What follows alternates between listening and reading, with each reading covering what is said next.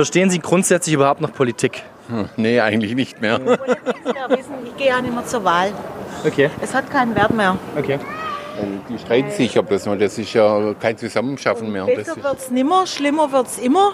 Und ich muss Ihnen ehrlich sagen, Politik ist wie Hure, die liegt zu jedem ins Bett. Ich glaube, das versteht keiner. Jeden Tag wird eine andere Sau durchs Dorf getrieben. Kein Politiker hat mehr eine Meinung, die länger wie vier bis sechs Wochen hält. Warum wurde eigentlich von der Leyen jetzt gerade EU-Kommissionspräsidentin?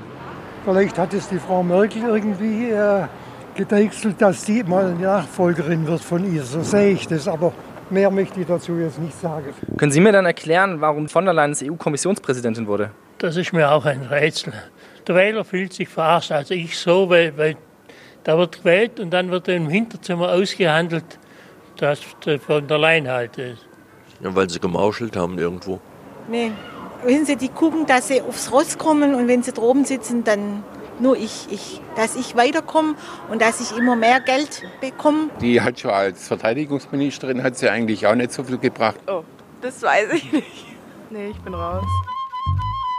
Steile These, der Politik-Podcast der Schwäbischen Zeitung mit Sebastian Heinrich.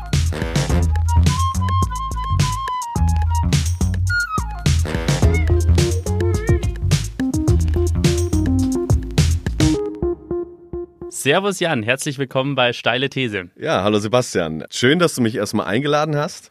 Vor allem, weil ich, ich freue mich hier drauf tatsächlich, nachdem ich mit dir, bei dir in der Politikredaktion sitzen durfte, einfach mal jemanden, der angeblich richtig Ahnung von Politik hat und das den Leuten auch vermittelt wird, aufs Brot zu schmieren, dass, jetzt kommt die steile These, die Politik kein Glaubwürdigkeitsproblem hat, sondern einfach keine Sau mehr versteht, wie die funktioniert. Wir haben es ja gerade gehört. Die Leute wissen einfach nicht mehr, wie die funktioniert. Ja, du bist jetzt hier äh, der Part des Experten und nicht des Ahnungslosen. Ich werde dich ein bisschen anpöbeln. Und ich dachte, ich fange erstmal direkt an und überprüfe deine Ahnung von der Politik. Wie viele Grundrechte stehen eigentlich im Grundgesetz der Bundesrepublik? Wie viele Grundrechte hast du? Also erstmal herzlich willkommen, lieber Jan. Es ist ja schön, dass du mich gleich so angreifst. Ähm, so, so soll das sein bei der steilen These, bei diesem Streit-Podcast. Ähm, ja, ich habe dich genau deswegen eingeladen, weil du mich äh, seit Wochen ähm, mit diesem Thema belagert hast und ich das als ein sehr wichtiges Thema erachte. Ähm, und deine steile These eben die ist, ähm, Politik versteht kein Mensch mehr. Und äh, darüber wollen wir gerne streiten. So, ich will aber nicht äh, deiner Frage ausweichen.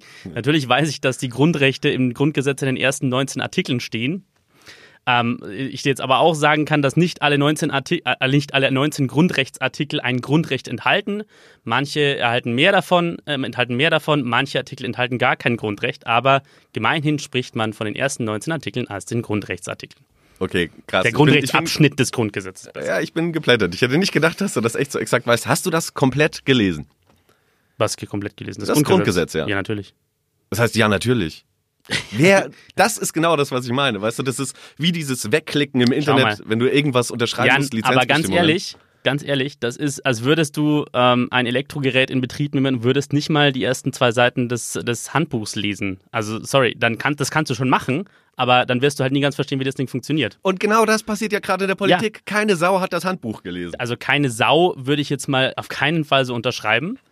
Und ähm, zweitens, das mag sein, dass das viele Menschen nicht tun, aber ich sage dann halt auch, naja, dann braucht ihr aber auch nicht wundern, dass ihr das Ganze nicht versteht. Also jetzt mal, gehen wir mal auf, auf, auf die Gebrauchsanweisung der Demokratie, das ist das Grundgesetz. Ja? Die Grundgesetz ist die Verfassung Deutschlands, der Bundesrepublik Deutschland und die Verfassung ist das Fundament eines jeden Staates. Ja? Ohne die Verfassung kannst du alles vergessen. Die, die Verfassung ist das Fundament so. Und wenn du dir dieses Grundgesetz ist gerade in den ersten 19 Artikeln wirklich so geschrieben, dass es jeder, der bis zur vierten Klasse in der Grundschule war, sie verstehen kann. Die, gerade die ersten 19 Artikel. Es gibt ein paar Artikel, die sind verkompliziert worden über die Zeit, gerade was das Grundrecht auf Asyl angeht und äh, Unverletzlichkeit der Wohnung, die zwei Artikel. Aber gerade die ersten Artikel kann wirklich jeder verstehen. Und ähm, sorry, lies das Ding einfach. Ja, natürlich habe ich das Ding durchgelesen und ähm, in der Schule nimmt man das auch ein bisschen durch, zumindest was da drin steht in diesem wunderschönen Grundgesetz. Okay, pass auf, das will ich dir widerlegen. Ja, Artikel 9 Absatz äh, 3 oder Teil 3, Paragraph 3, keine Ahnung, wie man das genau nennt. Ich bin ja es hier der heißt Dumme. Artikel. Artikel, Jan, Artikel 3. ja, ja. ja, Artikel 9 und dann der dritte Absatz Teil davon. Absatz 3, drei. siehst du? Mhm. Ist Grundwitzen. Also, aber du, und du willst mir jetzt erzählen, dass folgender Satz ein jemand aus der vierten Klasse verstehen kann. Ich lese schnell vor. Mhm. Das Recht zur Wahrung und Förderung der Arbeits- und Wirtschaftsbedingungen, Vereinigungen zu bilden, ist für jedermann und für alle Berufe gewährleistet. Ja. Abreden, die dieses Recht einschränken oder zu behindern suchen, sind nichtig. Hierauf gerichtete Maßnahmen sind rechtswidrig. Maßnahmen nach den Artikeln 12a, 35 Absatz 2 und 3 Artikel 87a Absatz 4 und Artikel 91 dürfen sich nicht gegen Arbeitskämpfe richten, die zur Wahrung und Förderung der Arbeits- und Wirtschaftsbedingungen von Vereinigungen im Sinne des Satzes 1 geführt werden. Was stand da drin? Da geht es letztlich um das Streikrecht A und B um das Recht, Gewerkschaften zu bilden und Gewerkschaften anzugehören und dass niemand deswegen diskriminiert werden darf. Ich darf nicht mehr versuchen, dein, dein, dein Wissen hier in Frage zu stellen. Du hast es eindeutig, aber du kannst mir doch echt nicht erzählen, dass das ein Viertklässler so versteht. Ähm, wenn man es ihm ein bisschen erklärt, okay, ich will es jetzt so anstrengen, wenn man es ein bisschen erklärt, dann schon, ja. Aber es ist wirklich nicht so schwierig. Sorry. Und es ist, es gibt wirklich Bereiche im Leben, die sind deutlich schwieriger. Und jetzt jemand, als jemand, der zum Beispiel gerne äh, Videospiele äh, sich vor die Playstation setzt und Videospiele spielt. Du kannst mir jetzt nicht erklären, dass, ähm, keine Ahnung, die die Regeln für die E-Sports, für die E-Sports-Bundesliga, wenn du bei Pro Evolution Soccer 2019 mitkickst, einfacher sind als dieses Grundgesetz. Das ist einfach nicht so. Die sind mindestens genauso kompliziert ähm, wie Artikel 9 des Grundgesetzes. Werbung. Die erste gemeinsame Wohnung, die zweite Schwangerschaft, drei Zimmer, der vierte Stock, die fünf Nachbarn. Der erste Umzug, die Doppelhaushälfte, das dritte Kinderzimmer, Verkauf des Viersitzers, Hauptstraße 5. Der erste Hauskauf, die beiden Ältesten zum Studieren, das dritte Haustier, vier Kilometer in die Stadt, 25 Jahre zusammen. Unser Leben wandelt sich und mit ihm unser Zuhause. Gut, wenn man einen Partner hat, der in all dem Wandel den Überblick behält. Bauerimmobilien. Immobilien sicher kaufen und verkaufen seit 1994. www.bauer ohne e-immobilien.de So, lieber Jan. ja. Ja, es ja. geht mir, ich, ich habe ja, ich, ich strukturiere ja meine Stallthese, ich bereite mich ja immer vor auf die Stallthese. Natürlich habe ich mich auf diese Stallthese auch vorbereitet. Und wie du wahrscheinlich weißt, gibt es bei mir ja zwei, also, oder ein paar so Grundeigenschaften von mir, wenn es um meine Herangehensweise an Politik geht. Abgesehen davon, dass ich eine Nervensäge bin, ähm, ist es zum einen, bin ich sehr Optimist, bin ich ein Optimist immer und ähm, glaube tendenziell mehr als andere, glaube ich, an das Gute im Menschen. Und ähm, kann es nicht hören, wenn Leute sich beschweren, dass früher alles besser war und es doch alles in Bach runtergeht. So. Ähm, das, das werfe ich dir gar nicht vor, aber ich sage, ich, ich bin so nicht. Deswegen, Vorsicht. das, was du, was, was du mir jetzt gesagt hast, mit viele Menschen verstehen, die verstehen nicht, was in der Politik abgeht. Ich will das nicht in Abrede stellen. Ich sehe das auch, ich sehe das Problem auch. Ich sage aber, dahinter steckt eigentlich eine ziemlich positive Tendenz. Und zwar die Tendenz, dass es, ich glaube, nie eine Zeit gab in Deutschland, wo sich mehr Menschen für Politik interessiert haben und wo sie mehr eingefordert haben, mitsprechen zu können. Wir kommen, ähm, also nach dem Zweiten Weltkrieg war ja Deutschland, ich sag mal, bis weit in die 80er, vielleicht sogar in die 90er Jahre hereingeprägt von einer ziemlichen Obrigkeitshörigkeit. Ja? Man hat so gemeinhin gesagt, die da oben machen das schon und keine Ahnung, bin ich Arbeiter, wähle ich die SPD, bin ich, ähm, oder sagen wir so, bin ich Arbeiter und, und, Arbeit und, und wohne in NRW, wähle ich die SPD oder in Hessen wähle ich die SPD, bin ich ähm, Arbeiter und wohne in Bayern oder Bauer und wohne in Bayern, wähle ich die CSU. Ich sage es mal vereinfacht so. Das war in weiten Teilen das Verhältnis zur Politik. Und es gab ja so, so eine schöne Sprüche hier in Schwaben und in Bayern da sozusagen, wenn man in Besenstiel aufsteht und der tritt für die CDU oder für die CSU und dann wird er gewählt. So. Das aus meiner Sicht, das war lange Zeit normal. Es war aber kein gesundes Verhältnis zur Demokratie aus meiner Sicht, weil das ja echt so eine gewisse, ja, so eine Obrigkeitshörigkeit und die da oben machen das schon. Das finde ich jetzt nicht gut für eine Demokratie. Das hat sich geändert. Das hat sich geändert durch die, ich würde sagen, schon auch durch die, durch die 68er, durch die Zeit auch davor, ähm, durch den Umgang mit der, mit der Nazi-Vergangenheit, durch die Auschwitz-Prozesse und so weiter und so fort, durch so Sachen wie, wie Wackersdorf, ja, dass damals Menschen äh, gegen die Wiederaufbereitungsanlage, gegen die Atomkraft massenhaft äh, auf die Straße gegangen sind, ähm, die Staatsmacht sozusagen in Frage gestellt haben und so weiter und so fort. Und jetzt sind wir an dem Punkt angelangt, wo ähm, sich so viele Menschen wie nie, ähm, da, da, wo sich viele Menschen wie nie einfordern, ähm, irgendwo mitgenommen zu werden bei der Politik. Und ich, ich will das auch mal unterfüttern mit ein bisschen Daten. Ich habe ähm, vergangenen Jahr, 2018, war ich auf der Mainau auf einem Seminar Da ging es um, ähm, um nachhaltige Entwicklung und wie, und wie Gemeinden sozusagen nachhaltige Entwicklung voranbringen können. Da gab es eine Professorin, Heike Walk, die ist Professorin von Transformation Governance an der Hochschule für nachhaltige Entwicklung in Eberswalde in Brandenburg.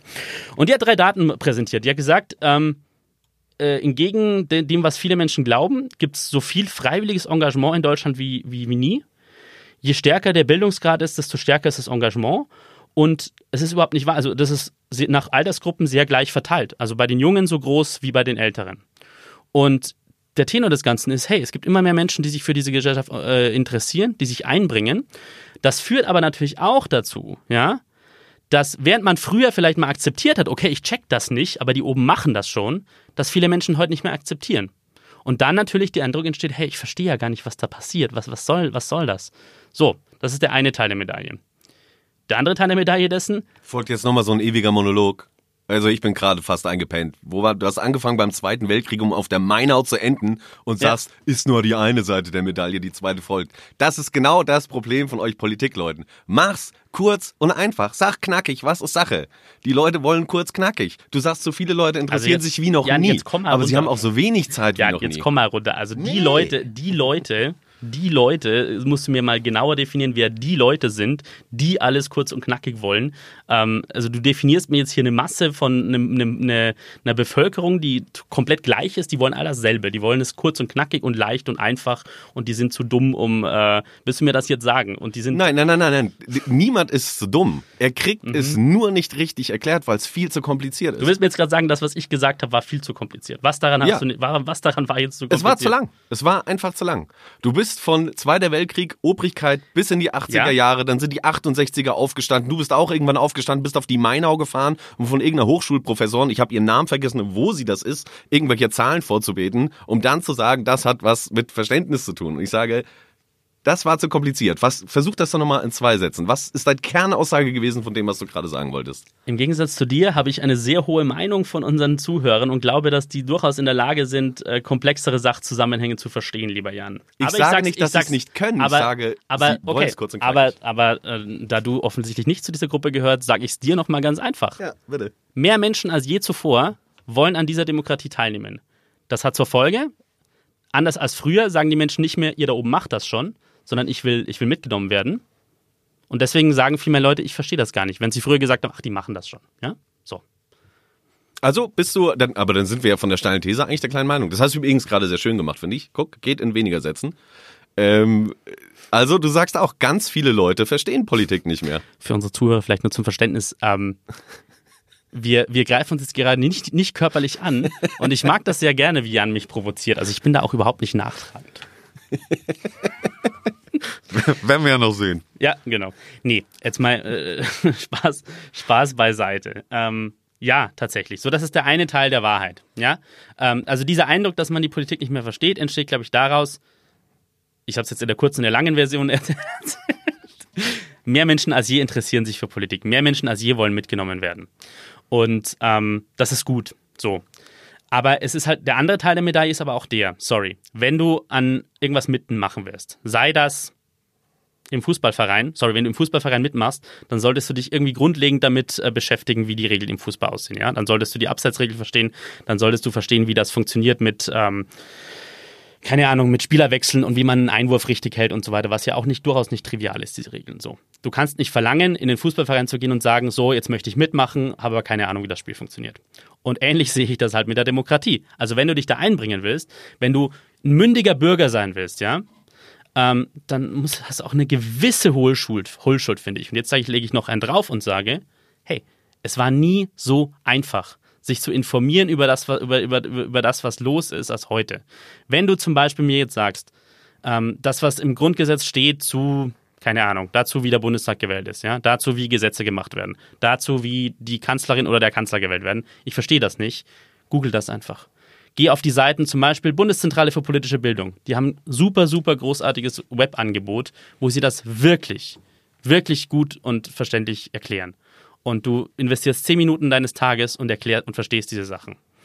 Das, das, das verstehe ich total. Ich, und das ist, das ist die Kehrseite des Ganzen. Also ich ja. sehe eine positive Entwicklung. Ich, mich nervt auch so ein bisschen ähm, so dieser Anspruch, überall mitmachen zu können, ohne sich ein bisschen vorher zu informieren. Wie gesagt, niemand würde zum Beispiel keine Ahnung, eben in, in einen Fußballverein gehen, ohne vorher die Grundregeln zu kennen. Doch, genau das tun die nämlich, die Kids, die jungen Leute, die das, und die wissen es eben nicht. Und weißt du, was sie dann brauchen? Dann brauchen sie einen Trainer, Mhm. der ihnen das erklärt. Richtig. Und der braucht nicht von der Viererkette anfangen, der sagt Das zum stimmt. ersten Mal, pass den Ball, der ist nämlich schneller als du. So, Ja, das stimmt, Und dann, aber- verstehst du? Und du Ja, ja. brauchst da einen guten Trainer, der das ich, ich gebe erklärt, dir der das vollkommen erstmal recht. runterbricht. Genau. Und ich, ich gebe dir da vollkommen recht. Und die Trainer sind zum Beispiel die Lehrer. Die Trainer sind wir Journalisten. Ähm, ich sage dir halt auch, wie gesagt, es ist heute so einfach wie nie, an dieses Wissen ranzukommen, an dieses Wissen aus seriösen Quellen heranzukommen. Natürlich gibt, wird auch viel ähm, Bullshit im Internet verbreitet, ja. Da muss man dann auch wieder sagen, hey, da muss man auch in den Schulen den Leuten beibringen, äh, wie man seriöse Informationen von Bullshit unterscheidet ähm, und, und seriöse Quellen von, äh, von nicht seriösen Quellen. Aber wie gesagt, so eine gewisse Hohlschuld sehe ich halt schon auch. Ne? Und wie gesagt, also die Barrieren heute sind echt so niedrig wie nie zuvor. Du kannst dir, wie gesagt, von der 10-Minuten-Lektüre von der Bundeszentrale für politische Bildung oder dem Erklärstück auf Deutschland 3000, was ein sehr gutes YouTube-Format ist, was Politik sehr gut erklärt, ähm, bis hin zur gratis Uni-Vorlesung zu, äh, was weiß ich, bayerischem Verfassungsrecht, die du wirklich, also das habe ich jetzt nicht erfunden, die gibt es Mhm. wirklich, die du dir gratis anschauen kannst. weil Die hast du dir angeguckt? Habe ich noch nicht, aber werde ich tun. Du bist so ein fucking Freak, ey. Absolut. Aber ich will damit sagen, ey, die Barrieren sind so niedrig wie nie. Also du kannst Ja. wirklich von, von, ganz, von ganz einfach bis ganz tief gehen, kannst du die Sachen heute holen, ja. Und ähm, der Aufruf an die Menschen, die die Politik nicht verstehen, wäre dann echt mal, ja, so ein bisschen vielleicht auch ein Schritt in die, also man kann halt nicht verlangen, äh, irgendwo wirklich mitzumachen und mitgenommen zu werden, ohne die Sachen zu verstehen. Ja, pass auf. Aber mir geht es ja gar nicht äh, im, im Großen und Ganzen. Ähm, hast du recht, was das Mhm. angeht. Wie wir der Bundeskanzler gewählt und so, so, so ein Grundwissen. Das Genau. kannst du dir wirklich einfach äh, drauf schaffen, Mhm. da gebe ich dir recht. Aber ähm, das sind so andere Sachen, wo die Leute einfach sagen, ich verstehe das nicht Mhm. mehr. Das ist genau, äh, wir hatten das Beispiel hier, was wir vorhin gehört haben, die Kommissionspräsidentin. Ja, genau. Ne, wie die Leute kriegen ja erstmal vermittelt, weil sie es auch erstmal nicht besser wissen. Mhm. Was ich da auf meinem Stimmzettel wähle, das kriege ich im Nachhinein auch. Und dann stellen sie fest, Moment mal, im Prinzip habe ich die von der Leyen doch gar nicht gewählt. Mhm. Die wissen vielleicht noch, okay, na, eigentlich wähle ich da auch nur eine Partei und keine Person. Nichtsdestotrotz wird das auf einmal sehr schnell verwirrend. Dann reden die Politik, Politiker selbst von Hinterzimmerspielchen und sowas. Und dann sage ich, das ist der Punkt, wo die Leute diese Vorgänge nicht mehr verstehen und doppelt und dreifach frustriert da rauskommen. Ja.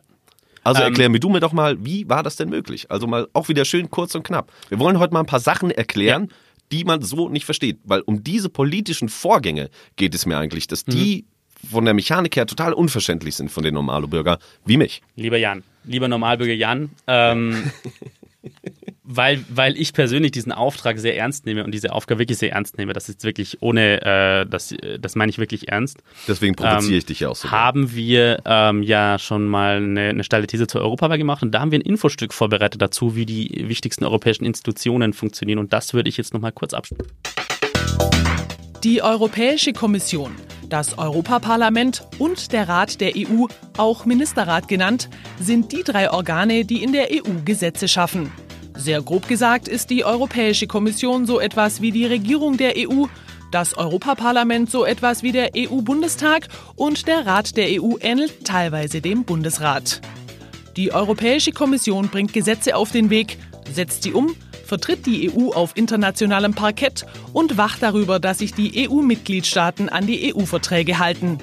Die Kommission besteht aktuell aus 28 Kommissaren, einer für jeden Mitgliedsstaat. Jeder Kommissar ist für einen bestimmten Politikbereich zuständig, ähnlich wie ein Minister. Deutscher Kommissar ist momentan der ehemalige Ministerpräsident von Baden-Württemberg Günther Oettinger, der seit 2017 für Haushalt und Personal zuständig ist. Das Europaparlament muss allen EU-Gesetzen zustimmen. Das wohl wichtigste ist der EU-Haushalt und es kontrolliert die Kommission. Das Parlament hat derzeit 751 Abgeordnete. Es ist das einzige direkt von den Bürgern gewählte Organ der EU und weltweit das einzige Parlament einer übernationalen Institution. Der Rat der EU muss wie das Europaparlament europäischen Gesetzen zustimmen. In ihm sitzen Minister der nationalen Regierungen oder ihre Staatssekretäre. Der Rat trifft sich regelmäßig in unterschiedlichen Formationen, in denen es jeweils um einen bestimmten Politikbereich geht. Beispiele hierfür sind Außen- und Sicherheitspolitik, Landwirtschaft und Fischerei. Sebastian, ich bin schon wieder beinahe. Ich bin, nee, also ihr habt mich nicht schnarchen gehört, aber ich bin schon beinahe wieder eingepennt. Weil da, da sind wir doch wieder Jan, bei der Sache. Jan, aber jetzt mal, jetzt mal, jetzt mal, also so polemisch das jetzt alles von Ja, dir immer kommt, ja. komm aber mal. das ist jetzt wirklich, sorry, das ist wirklich in sehr kurzen Sätzen und sehr, sehr einfach erklärt. Genau, aber und die sorry, Grund- Grundfrage Jan, Jan. Jan, Jan, Jan, Jan, Jan. Jetzt, ich will, ich will ja gleich zu der Grundfrage kommen. Ja. Ich meine, die Welt, die, die Realität da draußen ist halt nicht äh, Teletubbies, ja. Die Realität da draußen ist halt ein bisschen komplizierter, ja. Und unsere Welt ist hochkomplex und super, super ausdifferenziert und ähm, es geht halt nicht mit Teletubbies-Lösungen. Ich wollte dir ja noch mal ein bisschen dieses Infostück reinbringen, dass wir noch mal ein bisschen Basiswissen reinbringen Ja, okay, okay das sehe ich ein. Das sehe ich ein. Um auf deine Frage zurückzukommen. Eigentlich ganz einfach. Du weißt, ich, ich wollte, deswegen habe ich das Infostück reingebracht, um mal zu sagen, was ist die Kommission, was ist das Parlament, was ist Okay, der Rat. So. okay. Kommission wird gewählt, also der Präsident der Kommission wird gewählt vom Europaparlament. Das Europaparlament muss auch jeden einzelnen Kommissar nochmal bestätigen. So. Ähm, der Haken daran ist aber, dass der Kommissionspräsident von keinem der drei Institutionen, die ich jetzt gerade genannt habe, äh, vorgeschlagen wird, sondern vom EU-Gipfel. Und da sitzen nicht die Minister drin, aus den die Fachminister, sondern da sitzen die, die Staats- und Regierungschefs drin. Heißt, und das war ja in dem konkreten Fall so, wenn jetzt zum Beispiel Herr Macron sagt, der französische Präsident, äh, den Manfred Weber, dessen Partei hat zwar die Wahl gewonnen, also das war die stärkste Partei, aber den mag ich nicht, dann ähm, wird der Herr Weber halt nicht Kommissionspräsident. Und jetzt haben wir zwei Probleme bei dem Ganzen, was du genannt hast mit Frau von der Leyen. Ähm, ich will ja nicht, also ich, ich, nichts läge mir fern, als jetzt zu sagen, wir Medien, wir Journalisten hätten da jetzt irgendwie, könnten uns da komplett weiß waschen von Verantwortung oder so. Ich sehe da in dem Bereich zum Beispiel auch echt eine Verantwortung der Medien, was das konkrete Problem angeht. Ähm, wir haben vielleicht vorher, mh, oder manche von uns haben so ein bisschen die Erwartung er, erweckt, ähm, das mit den Spitzenkandidaten ist ähm, eine ausgemachte Sache. Also der, der Spitzenkandidat, dessen Partei gewinnt, der wird Kommissionspräsident. Ähm, das ist, das kann man jetzt zum Beispiel bei einer Bundestagswahl immer ziemlich safe sagen, ja. Also wenn, wenn, wenn es eine Koalition gibt mit der, also mit der stärksten Partei, die von der stärksten Partei angeführt wird, dann wird der Spitzenkandidat Bundeskanzler, Bundeskanzlerin. Es ist halt, es war nie so, ja. Also wir haben ein bisschen den, den, Eindruck er, erweckt, als wäre das bei der Europawahl so. Aber es war halt nie so. Es gab immer diese Frage, was machen die Staats- und Regierungschefs am Ende? Mögen die den, den, den, den Kandidaten, der gewinnt? Und ja, dann ist halt ein komplexes, ähm, sind komplexe Verhandlungen rausgekommen und man hat sich geeinigt. Ähm, das, also wie gesagt, so eine gewisse, eine gewisse, ähm, einen gewissen Punkt sehe ich da bei den Medien, aber auch da, auch viele Medien, eingeschlossen äh, die steile These und die Schwäbische Zeitung haben vor der Wahl das auch immer wieder erklärt, wie das funktioniert. Und wirklich, ich glaube so, dass es auch, auch, auch jeder, der sich die zwei Minuten, zwei, drei Minuten Zeit genommen hat, solche Sachen zu lesen oder zu hören, das auch verstanden hat. Ähm, wie gesagt, da sehe ich wieder bei beiden Punkten. Ja, also ja, es ist, du hast vollkommen recht, da gibt es bei, bei den Medien Versäumnis und wie du gesagt hast, es gab dann auch Politiker, die das, die gesagt, oh, Hinterzimmer und so weiter und äh, undemokratisch und bla bla bla. Und das war einfach überzogen, sorry. Also das, ja, das ist nicht erfreulich, ja. Gerade für die, für die CSU war es nicht erfreulich, weil ihr, ihr Mann, Manfred Weber, es dann nicht geworden ist. Aber das lag halt nicht daran, dass es irgendwie undemokratisch war, sondern es lag halt daran, dass innerhalb der, der Spielregeln einer der Menschen, die was zu sagen hatten, gesagt hat, das will er nicht. Und das war vor allem zum Beispiel eben Macron, der halt eine, eine, starke Machtposition in Europa hat, weil er ein ganz wichtiges äh, Land vertritt und der hat gesagt, hö, nee, mag ich nicht. Ja, das hast mich tatsächlich so ein bisschen beruhigt. So, okay, du kriegst, du kriegst das hin. So, ich finde das auch schön, dass du äh, zugibst, okay, da haben die Medien auch einen Fehler gemacht. Ich denke, das machen wir selten Also, noch. Aber die, die, die ähm, Medien ist immer schwierig, weil ja, es gibt unterschiedliche Journalisten. Ja, aber es ich gibt rede ja auch vom Normalbürger und von Genau. dem Heinrich. Also. Äh, obwohl, obwohl es viele davon gibt. Ja. Ja, genau. ähm, ja, aber das ist, das ist genau sowas, äh, wo ich sage, ähm, nächstes Beispiel, was ich Mhm. mir jetzt ein bisschen aktueller aufgeschrieben habe, Mhm. Was auch gut für meine These ist, denke ich, sagt, Politik hat kein Glaubwürdigkeitsproblem. Mhm. Sowohl Scholz als auch Söder haben sich jetzt hingestellt und haben gesagt, hier Zinsen Jan. auf die Der Bundesfinanzminister Olaf Scholz und der bayerische Ministerpräsident und CSU-Chef Markus Söder. Ja, Sorry, du okay. redest immer davon, dass Ja, die Politik zu kompliziert vollkommen ist. richtig. Lass Ja, die Basics erklären. Kurz, kurz und knapp, ja. Also, äh, zwei hohe Tiere in der Politik, die durchaus Ahnung davon haben müssten, haben sich einfach hingestellt und äh, wollen das mit den Zinsen auf, auf, auf diese Spardinger da verändern. Ne? Ach Wollte ich so, jetzt ja, du, du meinst, du meinst ja. ähm, dass, sie, dass sie äh, Strafzinsen auf Spareinlagen unter 100.000 Euro verbieten wollen. Wupp, so. Und noch bevor die das rausgehauen haben, haben die Leute ja schon, also was heißt die Leute? Haben, hat man hier bei uns in der Redaktion schon gehört, Moment mal, das können die überhaupt nicht, ist verfassungswidrig. Ja. So, nichtsdestotrotz stellen die sich aber vorne hin Mhm. und die Leute glauben ihnen das. Mhm. Dann kommen sie damit wieder nicht durch, weil es ja eigentlich verfassungswidrig ist. Dann, ne, Deckel zu, fertig. Aber, und dann wird's kompliziert für die Leute, die es dann wieder nicht verstehen. Und dann ist auch sowas, okay, wissen die Politiker teilweise selbst nicht mehr ihre Spielregeln oder vermitteln die die mit Absicht falsch? Da sind wir beim Thema Populismus. Ich sage, der ist ja. erfolgreich, Ja. weil er, äh, weil die Leute den Politikern glauben, die einfachen Antworten, die sie geben. Ja. Und da sehe ich den Hunger nach einfachen Antworten in der Politik, weil die Leute es nicht mehr verstehen. Da hast du einen ganz, ganz großen Punkt. Das, also da, da, da kann ich dir jetzt gar nicht widersprechen, will ich auch gar nicht. Da hast du einen wichtigen Punkt gemacht. Ähm, Hunger nach einfachen Antworten. Mm, Das ist ein zweischneidiges Schwert. Ich glaube nämlich, das ist meine Überzeugung, ähm, ein Großteil der, der einflussreichen Politiker in Deutschland äh, glaubt, den Menschen nur einfache Antworten zumuten zu können und unterschätzt die Leute ganz massiv. Ich glaube, ganz ehrlich, ähm, die Menschen sind nicht, also oder um es noch eine Stufe äh, äh, zuzuspitzen, ich glaube, die Menschen sind nicht so blöd, wie das viele Politiker glauben. Ich glaube, viele Menschen wissen, dass die Realität ziemlich kompliziert ist und dass es einfache Wahrheiten äh, nicht gibt bei ganz vielen Sachen. Und da, du hast einen vollkommen, einen total richtigen Punkt gemacht, wenn ähm, Scholz und Söder dieses Negativzinsverbot da, da, da reinbringen, obwohl sie wissen, das wird A nicht kommen. Da kommt ja auch noch ein, ein dritter Punkt dazu oder ein zweiter Punkt dazu. Das ist auch überhaupt nicht geplant unter 100.000. Also da gibt es momentan keine Anzeichen dafür, dass es konkrete Pläne gibt, ja, Sparguthaben unter 100.000 Euro, dann Negativzinsen zu verlangen.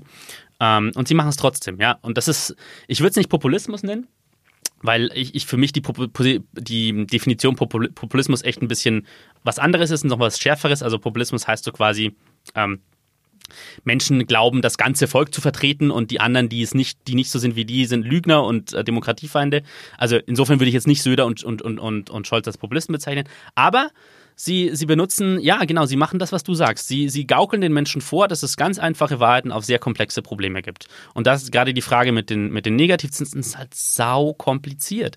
Das ist nicht, also das ist sau, aber sie ist echt ein, also sie ist, sie ist echt nicht einfach, ja. Also diese Negativzinsen gibt es halt, weil wir aus einer Wirtschaftskrise kommen, weil der Euro kurz vom Crash war, weil dann die EZB und äh, ihr Präsident Mario Draghi gesagt haben, wir, wir, wir, wir hauen die Zinsen so weit runter, dass das äh, wird, also dass gerade Länder wie Italien, die massiv verschuldet sind, einfach nicht zusammenkrachen. Ähm, womit er auch Deutschland geholfen hat, weil das auch für Deutschland Katastrophe gewesen wäre, bla bla bla bla.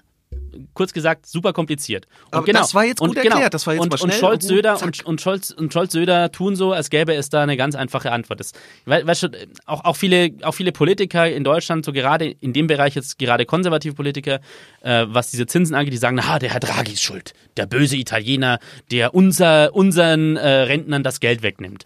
Und äh, ja, so einfach ist es halt nicht.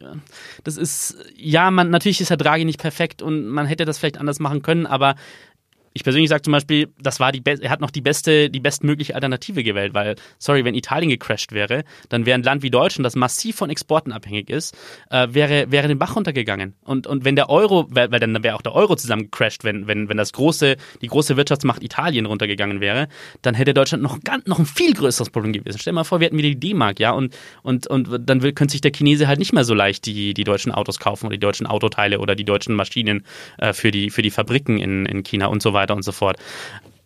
Mit, mit all dem Gelaber, was ich jetzt schon wieder anfange, will ich halt nur sagen, ja, du hast einen absoluten Punkt. Und da gibt es ein großes Problem bei, beim Teil der Politiker und beim Teil der Medien. Ja, wir gaukeln mal mit den Menschen vor.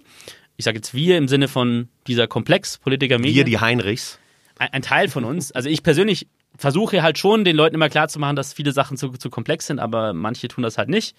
Ähm, wir gaukeln den Menschen echt mal vor, es gibt einfache Antworten auf sehr komplizierte Fragen. Und ähm, ja, die extremste Form davon, das machen Leute wie Trump oder ähm, keine Ahnung, Salvini in Italien oder, äh, oder, oder vielleicht teilweise auch Boris Johnson in, in, in England, aber äh, ja, auch die seriösen Politiker machen das und das ist nicht gut.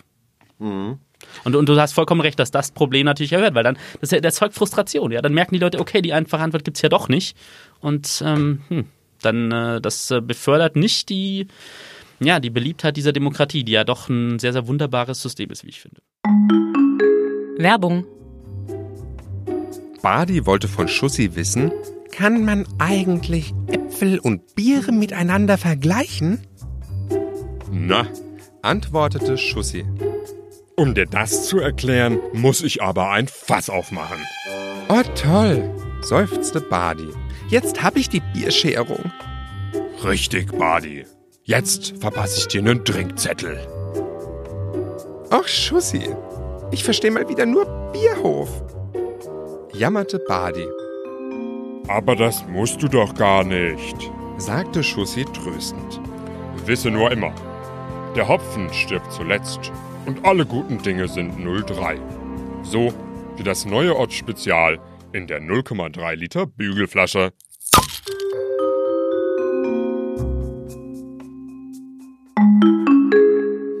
Auch wenn du jetzt wahrscheinlich wieder ungläubig mit dem Kopf schüttelst. Ich werde hier von Minute zu Minute schlauer im Gespräch mit dir. Wenigstens so ein bisschen. Das freut mich. So, ja. Das ist ja das, ist das Netteste, was du bisher gesagt hast, Jan. Nicht, nicht romantisch werden, mein Lieber. Okay. Ja, du hast von Fäusten gesprochen. Wir können ja. Ne, gut. Machen wir gleich. Aber ähm, Fäuste. das hast du jetzt echt ne, so gut erklärt. So will ich weitermachen, weil jetzt ähm, geht jetzt nicht um Populismus, äh, weil ich jetzt mal auf die AfD zu sprechen komme. Mhm. Da geht es mir überhaupt nicht rum. Aber das war eine der kompliziertesten Sachen und da habe ich wirklich versucht, mich da reinzulesen. Ich bin so einer, der sich Mhm. keine zehn, aber mal fünf Minuten Zeit nimmt und versucht, was zu verstehen. Wie ist Caitlyn Jenner da erste Milliardärin geworden? Das, hast, hast du auch in fünf Minuten verstanden. Das ist richtig einfach. Ja, das kannst du nachlesen. Aber äh, das war die Sache mit AfD Sachsenwahl. Mhm. Jetzt haben die da eine Liste aufgestellt, da waren dann Kandidaten Ja. drauf, aber zu wenig und dann war die Liste wieder nicht zugänglich. Ich meine, wir sind jetzt weit weg von Sachsen. Mhm. Aber erklär das doch mal dem Wähler vor der Wahl. Mhm. Und dann kommen wieder einfache Antworten, wo die AfD Sachsen einfach sagen kann, so ja, das sind wir irgendwie, das, das sind die Gesetze und die Mhm. Ja. sind nicht richtig. Verstehst du? Und das fand Mhm. ich super kompliziert. Was ist da passiert? Ähm, ganz kurz gesagt, und, und, und auch da möchte ich jetzt mal wieder sagen, ja, du hast recht, das macht die AfD, dass sie dann sagt, wir sind da das Opfer des Systems. Aber ähm, das ist halt so ein Beispiel, wo sie es halt einfach ähm, nicht hinbekommen haben, eine Liste für die Wahl, also mit den Kandidaten für den Landtag, so aufzustellen, wie das die Regeln, äh, wie das nach den Regeln nötig wäre. Ähm, und es ist super, super gut, dass wir in Deutschland ein Parteiengesetz haben, das den Parteien vorschreibt, dass sie demokratisch organisiert werden müssen. Das heißt zum Beispiel, dass eben die, ähm, die, ähm, die, die, die, die Listen für eine Landtagswahl in einer einheitlichen Versammlung aufgestellt werden müssen. Das gibt es in anderen Ländern nicht. Ich bin jetzt jemand, der sich der relativ viel Berührung hat mit Italien. Das ist ein großes Problem in Italien zum Beispiel. Da hast du so, so Nummern wie diese, ähm, wie die Forza Italia, diese Partei von, von Silvio Berlusconi, die halt, der ist nie gewählt worden als, als, als Anführer von dieser Partei. Das war halt immer eine One-Man-Show. Da kommt ein Unternehmer und gründet einfach nur so eine Partei und sagt, ich bin der Leader und ich führe euch ins Paradies und äh, folgt mir alle. Und äh, In zwei Sätzen, warum kann man das in Deutschland nicht? Weil es in Deutschland ein Parteiengesetz gibt. Und es das gibt in, in Deutschland ist, ist, ist die Rolle der Parteien im, im Grundgesetz verankert. Das kommt relativ schnell nach den Grundrechten in Artikel, Artikel 21. Also ähm, die, die, die Parteien sind, äh, sind wichtig für die politische Willensbildung. Kurz gesagt, die sind quasi sowas wie äh, ein, ein Vermittler zwischen den, den, den Wählern, dem Volk und äh, dem Staat. So. Ganz, haben eine ganz wichtige Rolle, also, will ich damit sagen. Und dann gibt es ein Parteiengesetz eben, das sozusagen diesen Artikel nochmal deutlich äh, stärker das ist, ja, das, ist, das differenziert es halt nochmal aus. Ja, das erklärt nochmal im Einzelnen, wie das sein muss. Und unter anderem äh, steht's da, steht, also ist, ist im, in, im deutschen Verfassungsrecht verankert, dass die Parteien demokratisch organisiert sein müssen. Sehr schön. Genau. Also dass Ja. sowas wie, wie, wie, wie Berlusconi und Forza Italia, dass es das in Deutschland nicht geben könnte. Und ähm, was ist bei der AfD passiert? Ähm, ich lese dir jetzt, ich zitiere jetzt mal, um zu sagen, dass es auch meiner Sicht eben Mhm. Journalisten gibt, die ihren Job ganz gut machen in Deutschland. Die, die Süddeutsche hat das recht schön erklärt, zum Beispiel mal, ich habe ich hab jetzt gestern einfach mal gesucht nach, nach, nach so Erklärungen und die, hat, die schreibt das so, so, so auf. Im Februar hatte die AfD, also die Partei steht im Text, auf einem ersten Listenparteitag im vogtländischen Markneukirchen unter teils chaotischen Bedingungen die Bewerber für die ersten 18 Plätze gewählt. Die übrigen Kandidaten wurden im März bestimmt, mit neuen Versammlungsleitern, Vertrauenspersonen und ab Listenplatz 31 nicht mehr in Einzelabstimmung, sondern im Blockwahlverfahren. Der Landeswahlausschuss hatte moniert, dass die Liste nicht in einer einheitlichen Versammlung aufgestellt worden sei, was es eigentlich sein müsste. Gegen den Beschluss des Gremiums hatten sich der AfD-Landesverband sowie acht Kandidaten gewehrt, die selbst von der Kürzung betroffen waren. Also ich denke, die, Süddeutsch die Kollegen von der Süddeutschen haben jetzt hier das relativ kompakt zusammengefasst. Worum ging es in dem Streit? Ja?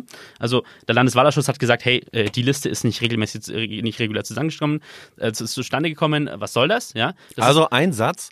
Die Liste war nicht gültig, weil sie hätte auf einer Versammlung genau, von denselben genau. Leuten bestimmt so, werden so, müssen. so, so funktioniert das vor Wahlen immer normalerweise, dass eine Partei das eben meistens auf einem, auf einem Listenwahltag, äh, auf einem Listenparteitag ähm, die, die, die eben die, die, die Kandidaten äh, aufstellt. Das ist oft echt eine ziemlich tricky Angelegenheit, wenn du sowas schon mal erlebt hast in Lokalredaktionen, wenn es dann darum geht, wer, äh, wer für bestimmte Parlamente aufgestellt wird.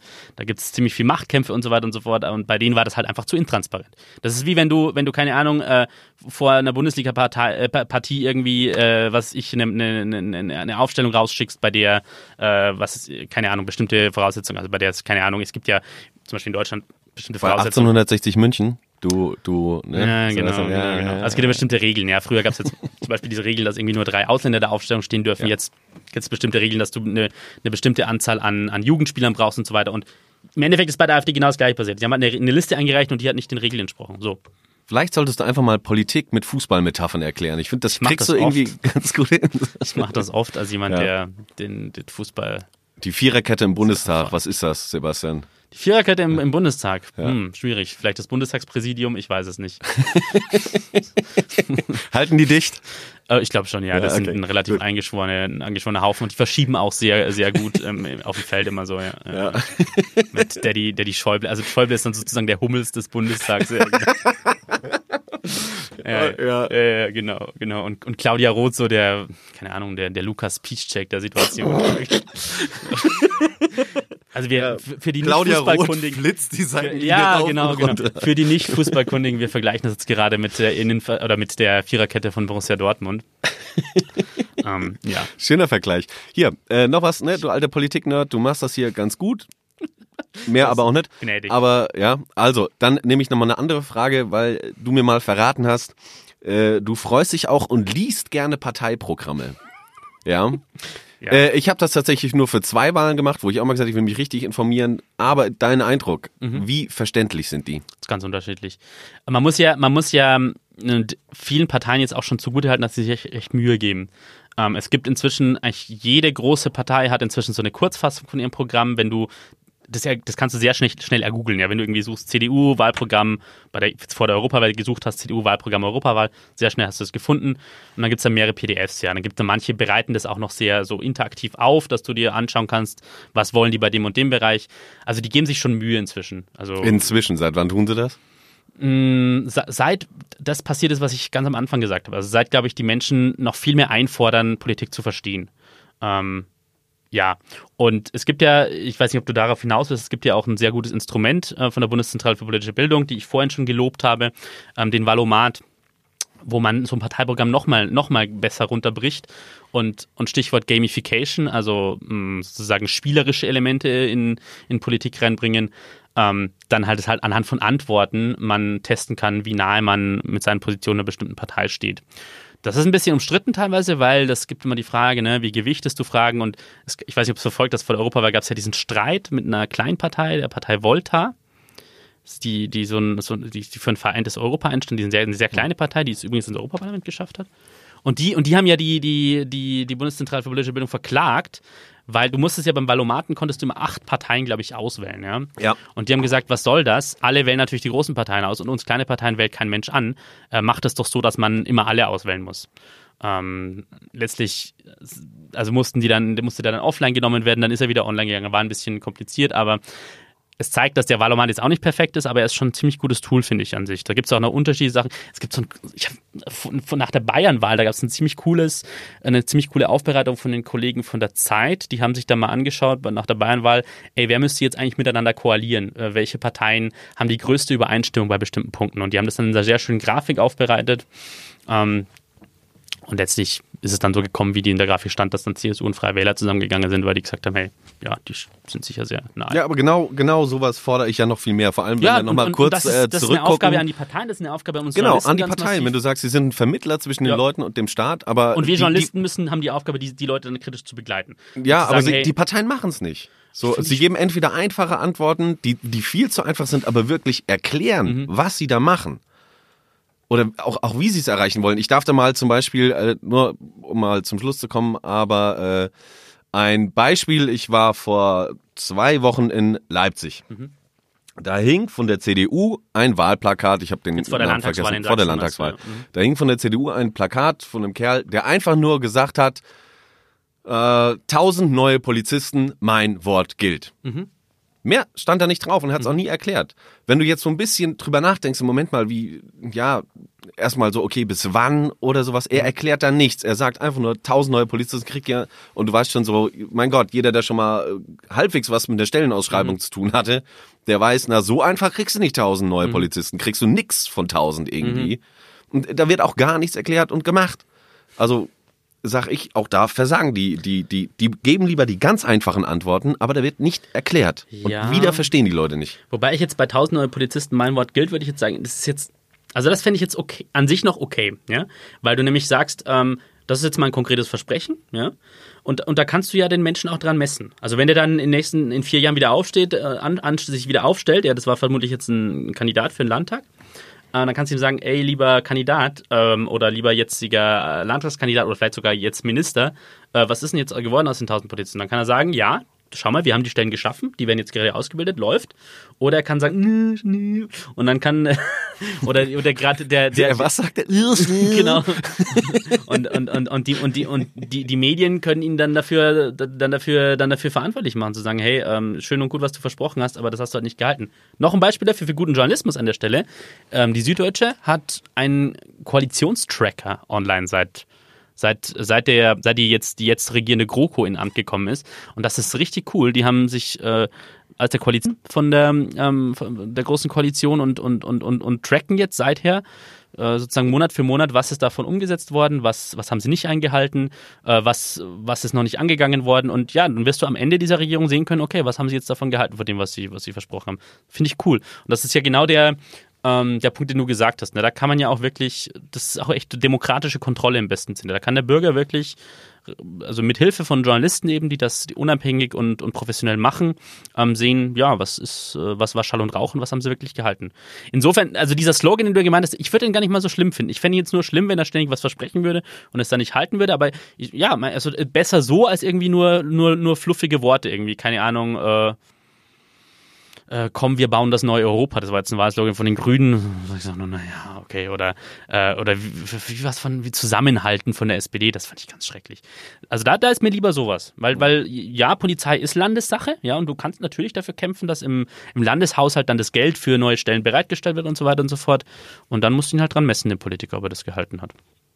Sebastian, äh, ich kann am Ende dieser, eigentlich dachte ich echt, wir streiten uns viel mehr, aber ich finde, du hast mich Also am versöhnt. Anfang du war es ja sehr polemisch. Das ist ja, ich auch gut. Ja, gut, ich, mag verstehe schon. das. Ja, ja, ja, polemisch, ja, ja. Nee, ich finde, äh, du hast mir echt was beigebracht. Ich hoffe, den anderen auch. Nicht nur das, du hast äh, die Sachen erklärt, aber ich finde auch, du hast hier ein paar schöne Tools genannt, Mhm. wo man genau das machen kann, was ich ja sage. Leute, informiert euch möglichst einfach. Die Tools werden wir mal in Ähm, den Shownotes verlinken, würde ich sagen. Ja, von der Folge. machen- das machen wir doch mal. Ähm, also vielen Dank. Wie gesagt, zur versprochenen Schlägerei ist es nicht gekommen. Wir Das können am Ende, draußen, am Ende dieser Folge einfach feststellen, der Heinrich ist gar nicht so blöd, wie er aussieht. Wir hoffen, in Zukunft bringt er das auch wieder aufs Papier. Ich habe heute noch Und, nichts äh, Netteres gehört, Jan. Ja, okay. ja, danke Sebastian, dass ich beide sein durfte. Das hat mich sehr gefreut, dass du gekommen bist. Gerne wieder. Mach's gut. Servus.